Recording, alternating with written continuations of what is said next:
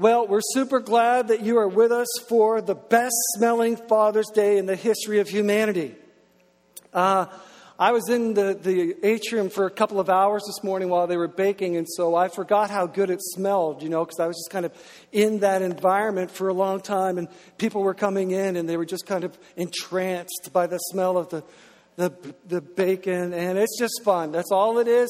It's just for fun, and if you don't like bacon, don't be too concerned about it.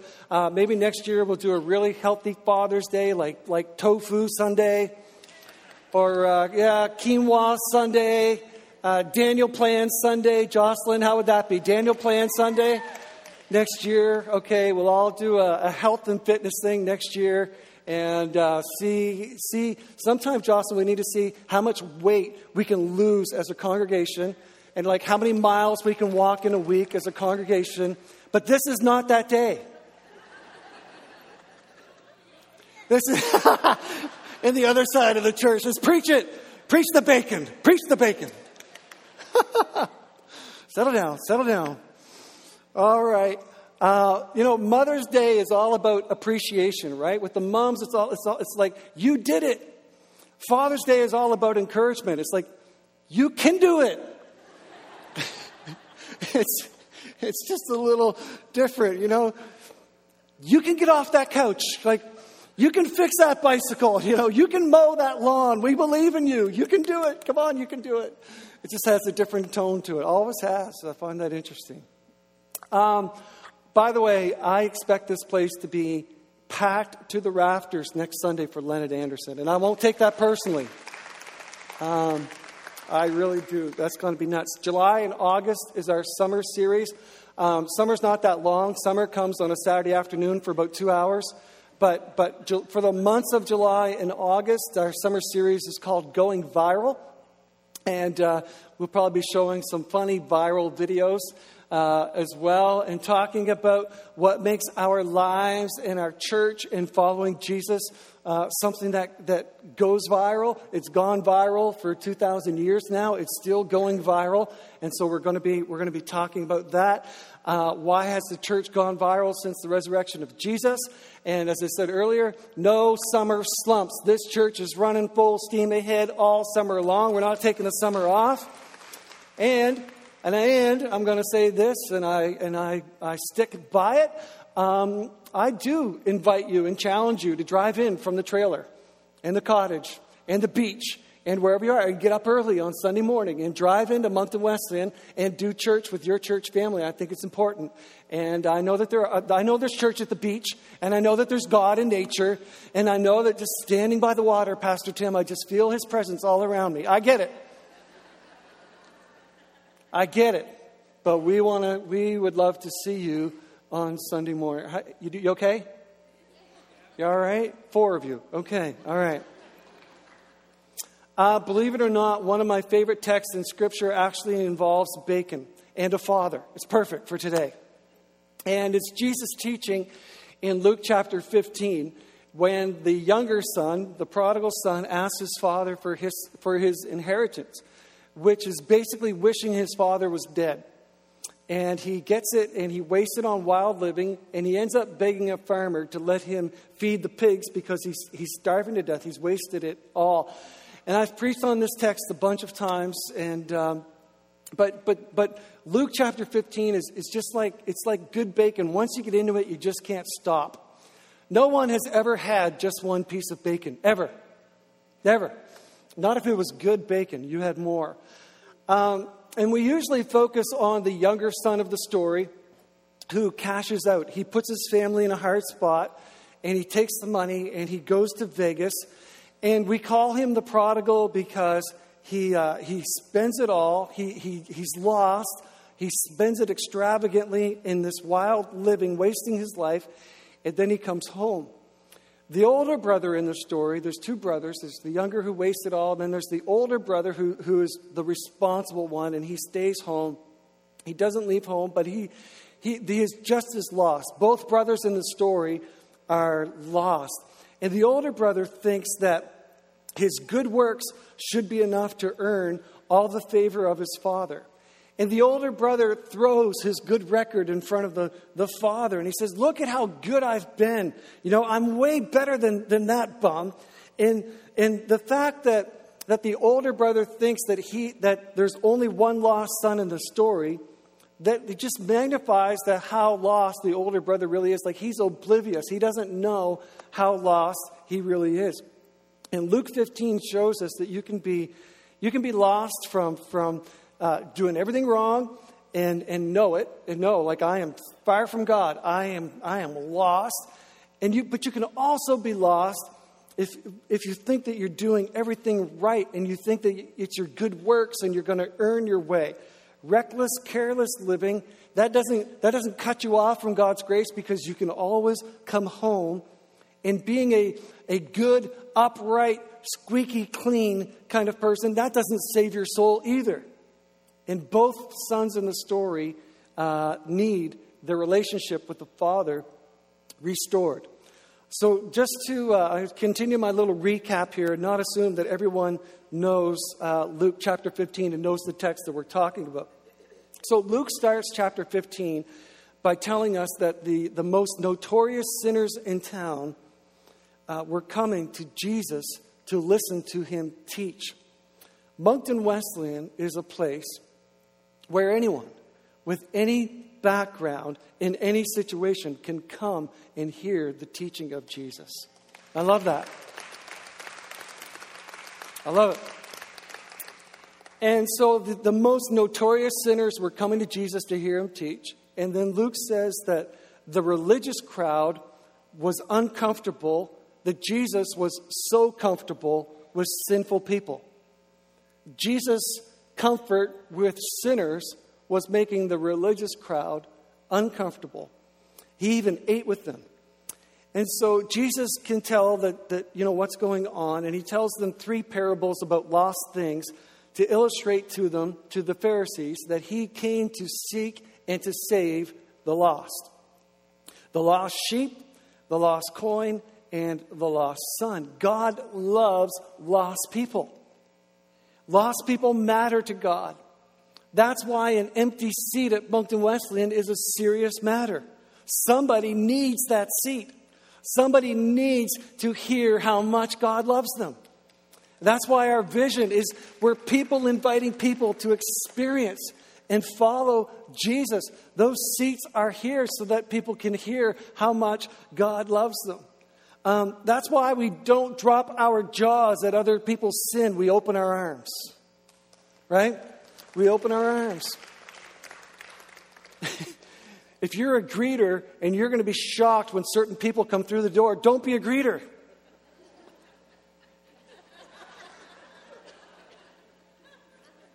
That's not the way we want to greet people.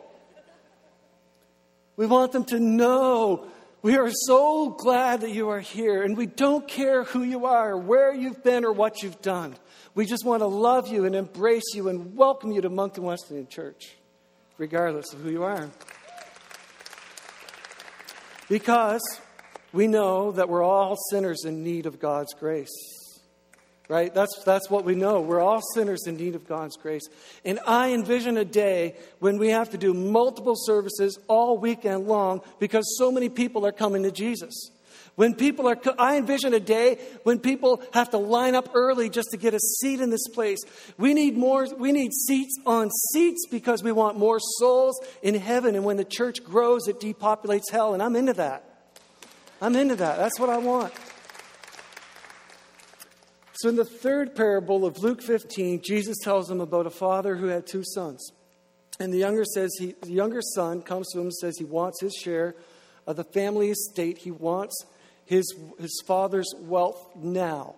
He's saying, I, I can't wait for you to die. You look, Dad, you, you look like you're going to live forever. So give me your debit card. I'm going to the bank and I'm going to withdraw my share now. And the younger son takes the money, he heads to Vegas, and he blows it all on wild living. The money dries up, and so does the land. Luke tells us that, a, uh, that, that Jesus said in the story that just when his money runs out, everything runs out. A famine hits the land. So he's broke, there's a famine, he's starving to death, And, and here's, the, here's the bacon part, in case you were wondering, you know, when is he going to get to it? He begs a farmer to hire him to feed pigs. And he's so hungry that even the, the scraps, now, scraps in a good season are bad, but what are scraps in a famine? Right? Like famine scraps can't be good. And, and he is so destitute that even the, the famine scraps that they're feeding the pigs look good to him. It's like my mama told me sin will take you further than you want to go and cost you more than you want to pay. Have a nice night with your friends.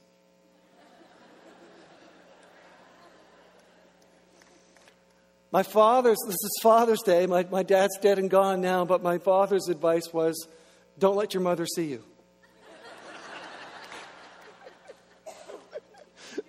It's so funny because I was writing this and I was thinking about mom's advice and I was thinking, well, what was dad's advice? And I could literally remember him saying, don't let her catch you. Go, go, go, go, go. Okay.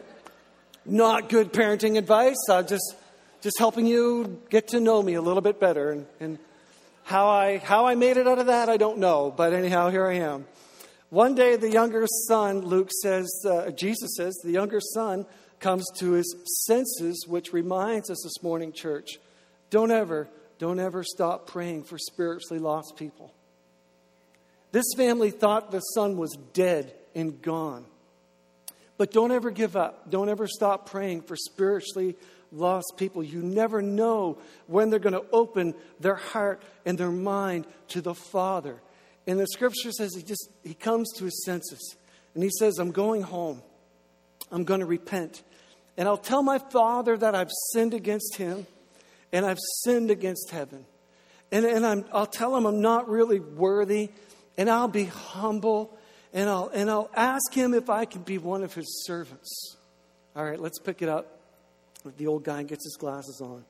Luke 15, verse 20. So he returned home to his father. And while he was still a long way off, his father saw him coming, filled with love and compassion. He ran to his son, embraced him, and kissed him. And his son said to him, Father, I've sinned against both heaven and you, and I'm no longer worthy of being called your son. His father said to the servants, Quick, bring the finest robe in the house and put it on him. Get a ring for his finger and sandals for his feet. Kill the calf we've been fattening. We will, bacon, we must celebrate with a feast. For this son of mine was dead and has now returned to life. He was lost, but now he's found. And so the party began. Meanwhile, the older son was in the fields working. When he returned home, he heard music and dancing in the house. And he asked one of the servants what was going on. Your brother's back. He was told, Your father's killed the fattened calf. We are celebrating because of his safe return. The older brother was angry, and he wouldn't go in. And his father came out and begged him, but he replied, all these years, I've slaved for you, never once refused to do a single thing you told me to, and in all that time, you never gave me even one young goat for a feast with my friends. Yet, when this son of yours comes back after squandering your money on prostitutes, you celebrate by killing the fattened calf. And his father said to him, Look, dear son, you've always stayed by me, and everything I have is yours. We had to celebrate this happy day.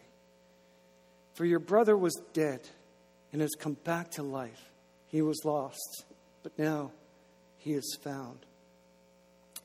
Now remember the context. Jesus is speaking to the arm folded, eye rolling, half disgusted religious scoffers, the Pharisees.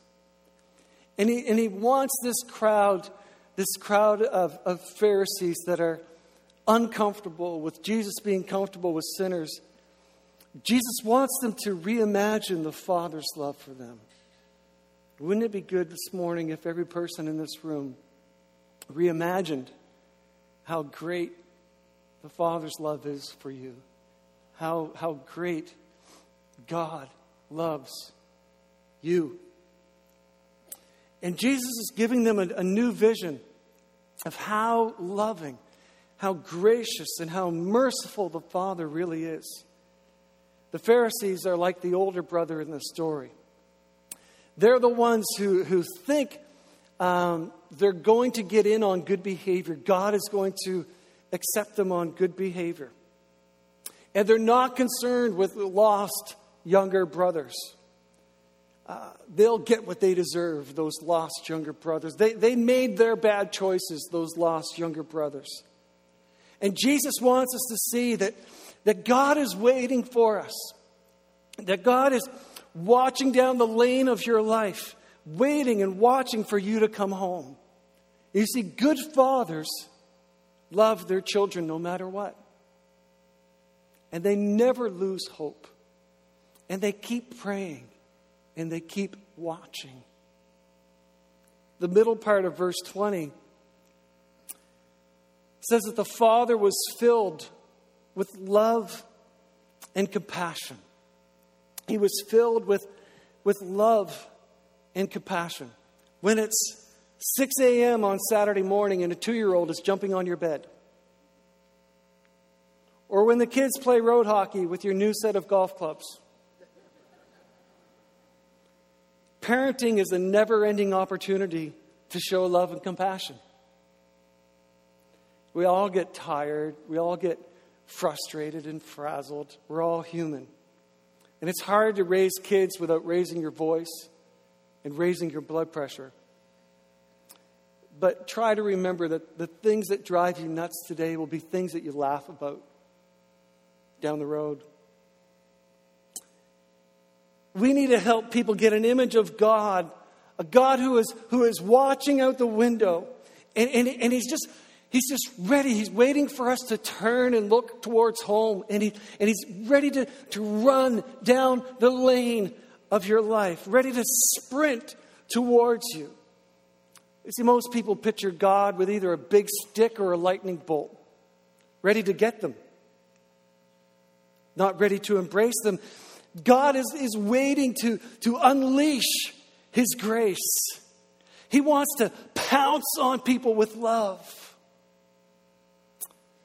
All around a couple weeks before Easter, we did um, some, some door hangers, some Easter invites, and we encouraged you to take them around your neighborhood. And I grabbed a stack of them one day and I, and I prayed over them.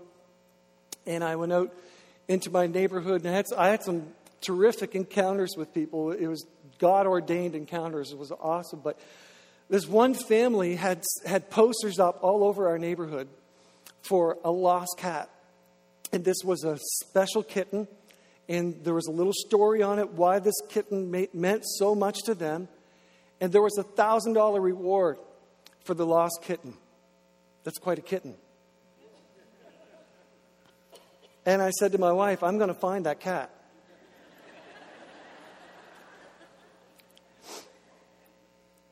And I knew the family, so I knew right away I, was, I, was, I wasn't going to take the reward. I just knew I was going to find the cat. And I walked the dog around the neighborhood every day, several times, some days, two or three times a day. And I, and I was really peeled, like, like, like really alert. I'm, I'm going to find this cat. And the day I was doing these door knockers, I went and put one at this house and uh, uh, where the missing cat was and about three houses up the road, I'm putting one on the person's door, and I hear meow. And I said, Hey, kitty. I knew I was going to find you. And uh, this little thing had been lost for like 10 days or something like that. And I mean, it was just skin and bones, and it, it you know, staggers over and rubs up against my leg. And uh, a man comes to the door. And I said, is this, your, is this your cat? And I knew it wasn't, but I had to say something because I was standing at his front door with a cat. And he says, No, that's not my cat. And I said, Yeah, I, this, is, this, is, I, this is the $1,000 kitten. I got it. And I know, I know where this cat goes. And so, um, and then I told him about Easter and all that and invited him out. And, and I went back down the house with this missing cat in my arms. And the owner of the cat sees me coming.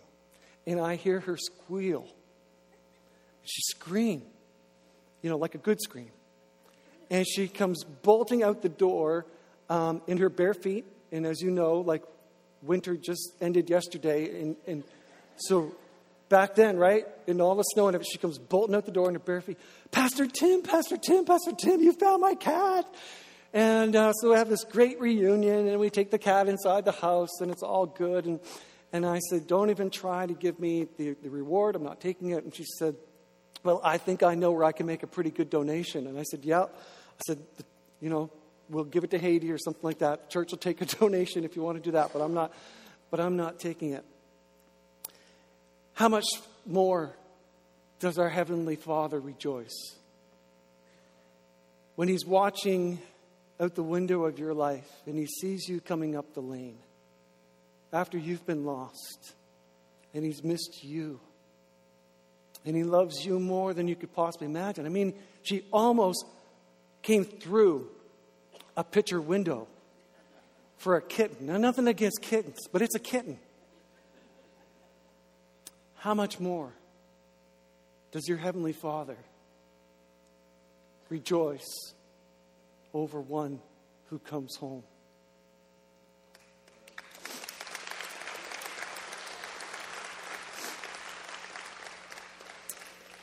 I'm borrowing some of the characteristics of the father in the story because it's Father's Day, but, but Jesus wasn't giving a lecture on parenting. That wasn't the point. He's painting a picture of salvation. Okay, let's pick it up again in verse 22. Do we have the verses on the screen? Because I don't need my glasses when I look at the big TV. But if I'm down, hey, I can see that. Okay, but his father said to the servants, Quick, bring the finest robe in the house and put it on him. Get a ring for his finger and sandals for his feet. Kill the calf which we have been fattening. We must celebrate with a feast. For the son of mine was dead and has now returned to life. He was lost, but now he is found. So the party began. Uh, the son comes home and he gets a robe and he gets a ring and he gets all you can eat ribs. A robe, a ring, the fattened calf, and all you can eat ribs. Sounds like a great Father's Day to me. Maybe we'll do ribs next year. No, I already made, I already told Jocelyn we wouldn't. Okay. And he, he trades his guilt, his regret, and all of his losses. Think about this, this transaction that happens. Think about all that's going through his mind when he returns home. I mean, honestly, maybe you felt this way when, when you drove up to church this morning and you were walking towards the church. Maybe, maybe you had some, some fears and, and maybe you, you know, had a lot of things going through your head. But, but think about the transaction that happens. He trades his, his guilt, his regret, and all of his losses, he trades them for a robe, a ring, and a feast. In Romans chapter 13, Paul uses the image of, of us taking off our old robes as, as, a, as a, an illustration of, of, of, take off the old way that you used to live. Paul says, remove uh, your dark deeds, the things that you used to do in the night, and step into the day uh, as children of the light clothing ourselves, Paul says this in Romans 13, clothing ourselves with the presence of the Lord Jesus Christ. So, this is what the Father is doing with His Son who comes home. He's wrapping Him with His presence, He's clothing Him with dignity and respect. It's the Father's way of saying to the Son that the old is gone, you are completely forgiven. When people look at you, I don't want them to remember the old you or how you were living. I want them to see you as a picture of forgiveness and restoration. I'm wrapping you, I'm clothing you with the finest robe. See, only your Heavenly Father can redeem you and power wash your soul. Only your Heavenly Father can, can forgive everything that you've ever done, can, can wipe it all away, and can, can clothe you, can wrap you, can surround you with His love and His forgiveness. It's the greatest trade you'll ever get in your whole entire life. You will never get a better offer than grace. You might get some good deals and some good offers in this life, but you'll never get a better offer than grace. You can't beat it. Selfishness is starvation. Salvation is a feast. This is one of the things that we learn in this in Luke chapter 15. He he cashes in, he puts the family in a hard spot, he takes the money, he blows it away, and he starves. Selfishness is, is empty. Living for yourself is, is empty. It'll never, it'll never satisfy. But the, Luke 15 shows us that, that all, what, all that God has for us, it's, a, it's an unending feast, what God wants to do in our lives and bless us and, and, and uh, give us every good thing that we need. You can be selfish and live for yourself, and waste your life on yourself, and, and be starving to death spiritually. Your freezer might be full and your cupboards might be full, but you're starving, empty, starving to death spiritually. You can spend your whole life climbing the ladder only to realize in the end that the ladder was against the wrong wall. Most dads want to, uh, want to provide. You know, most men are providers. And, and men are often driven to compete and to succeed. But you cannot do that at the, at the sake of, of everything else. What good is it to get a gold watch from the company and not know your kids? You get one opportunity to raise your children, one. Any other parents in the room? Uh, parents, go ahead, raise your hand. Parents, come on. Parents, come on. Parents, parents. Any other parents in the room notice how two kids from the same parents can be completely different? I got two of them. Look at this chapter. Like they are completely, totally different. You have this, the free spirit son, right? The younger son is the free spirit who, who risks it all and loses. And then you got the bean counter, upright older brother who stays home and tries to earn his way in to the father. Verse 28. The older brother was angry and wouldn't go in. And his father comes out and begged him is that it? Is that the end of verse 28? Verse 28. Yeah, it is. That's the end of verse 28. The older brother was angry and wouldn't go in. His father came out and begged him. So, again, the context with Pharisees, the iron folded, eye rolling uh, Pharisees standing there in disgust. Jesus shows them that this father would even, that their father, that their heavenly father, would even, would even beg them to come in, to come in and join the feast. God will go to any length. God would, God loves you so much. Imagine that He would even send His only Son, Jesus, to die on a cross and take my punishment, your punishment, to make it possible for us to come home. And Jesus gives them this image of this father pleading with the older brother, pleading with him, Won't you come into the feast? Won't you come and join us in the party? We want you to be a part of the family. God is a father who forgives the children that get way off course and they make a mess and they return humbly, wanting to be restored. And he also, he also loves the proud and the arrogant and those who don't think they've done any wrong and think that their good lives, their good works will be enough. Jesus shows us a patient, kind, long suffering, gentle Father who pleads with us because he doesn't want us to miss the feast. He wants us all to come home. Okay, 31 32. His father said to him, Look, dear son, You've always stayed by me, and everything I have is yours. We had to celebrate this happy day, for your brother was dead. And he's come back to life. He was lost, but now he's found. Amazing grace. How sweet the sound that saved a wretch like Tim Guptill. Go ahead and put your name in there.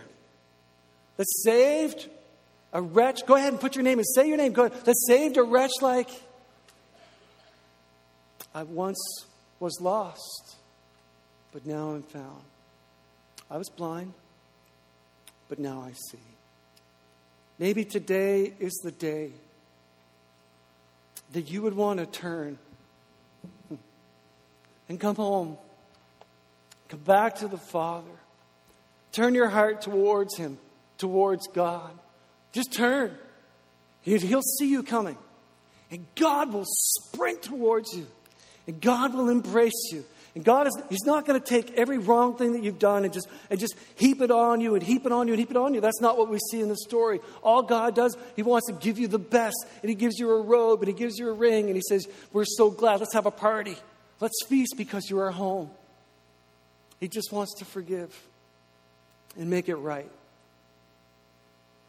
One of the ways we give people the opportunity to do this at Moncton Wesleyan is by uh, standing to their feet in a crowd of, of people. I, uh, earlier this week, I was with a couple gentlemen from the Billy Graham Association. And they were asking me about uh, our church, and I was telling them that a couple years ago we started inviting people to stand to their feet. And this is the Billy Graham Association, and their eyes got big. And they said, and people do that? I said, yeah, like all the time. And they said, we don't know another church in Canada that, that gives an invitation like that. And I think, well, I, I, I just, it's just God's blessing it. He's, he's using it. And it's not, it's not to, it's not about us, right? It's not about us. It's about, it's about sons and daughters coming home and receiving the love of the Father. That's, that's what it's about. And so we'll keep doing it as long as, uh, as long as God keeps, keeps blessing it. Maybe this morning, this is your time to, to come home and turn and come back to the Father. And every time that somebody stands, uh, we don't kill the fattened calf, um, but we applaud. Just like this text says, you know, welcome to the party. And we applaud, we celebrate what God is doing in their lives. And um, so let me pray for us, and then I'm going to give a bold invitation, and I'm just going to ask Is there anyone here this morning who would like to come home to the Father and, and uh, have Him give you a brand new start today? You're accepting Jesus Christ as your Savior, and you want to live for Him and with Him for the rest of your life. Let me pray. I'm going to ask that question.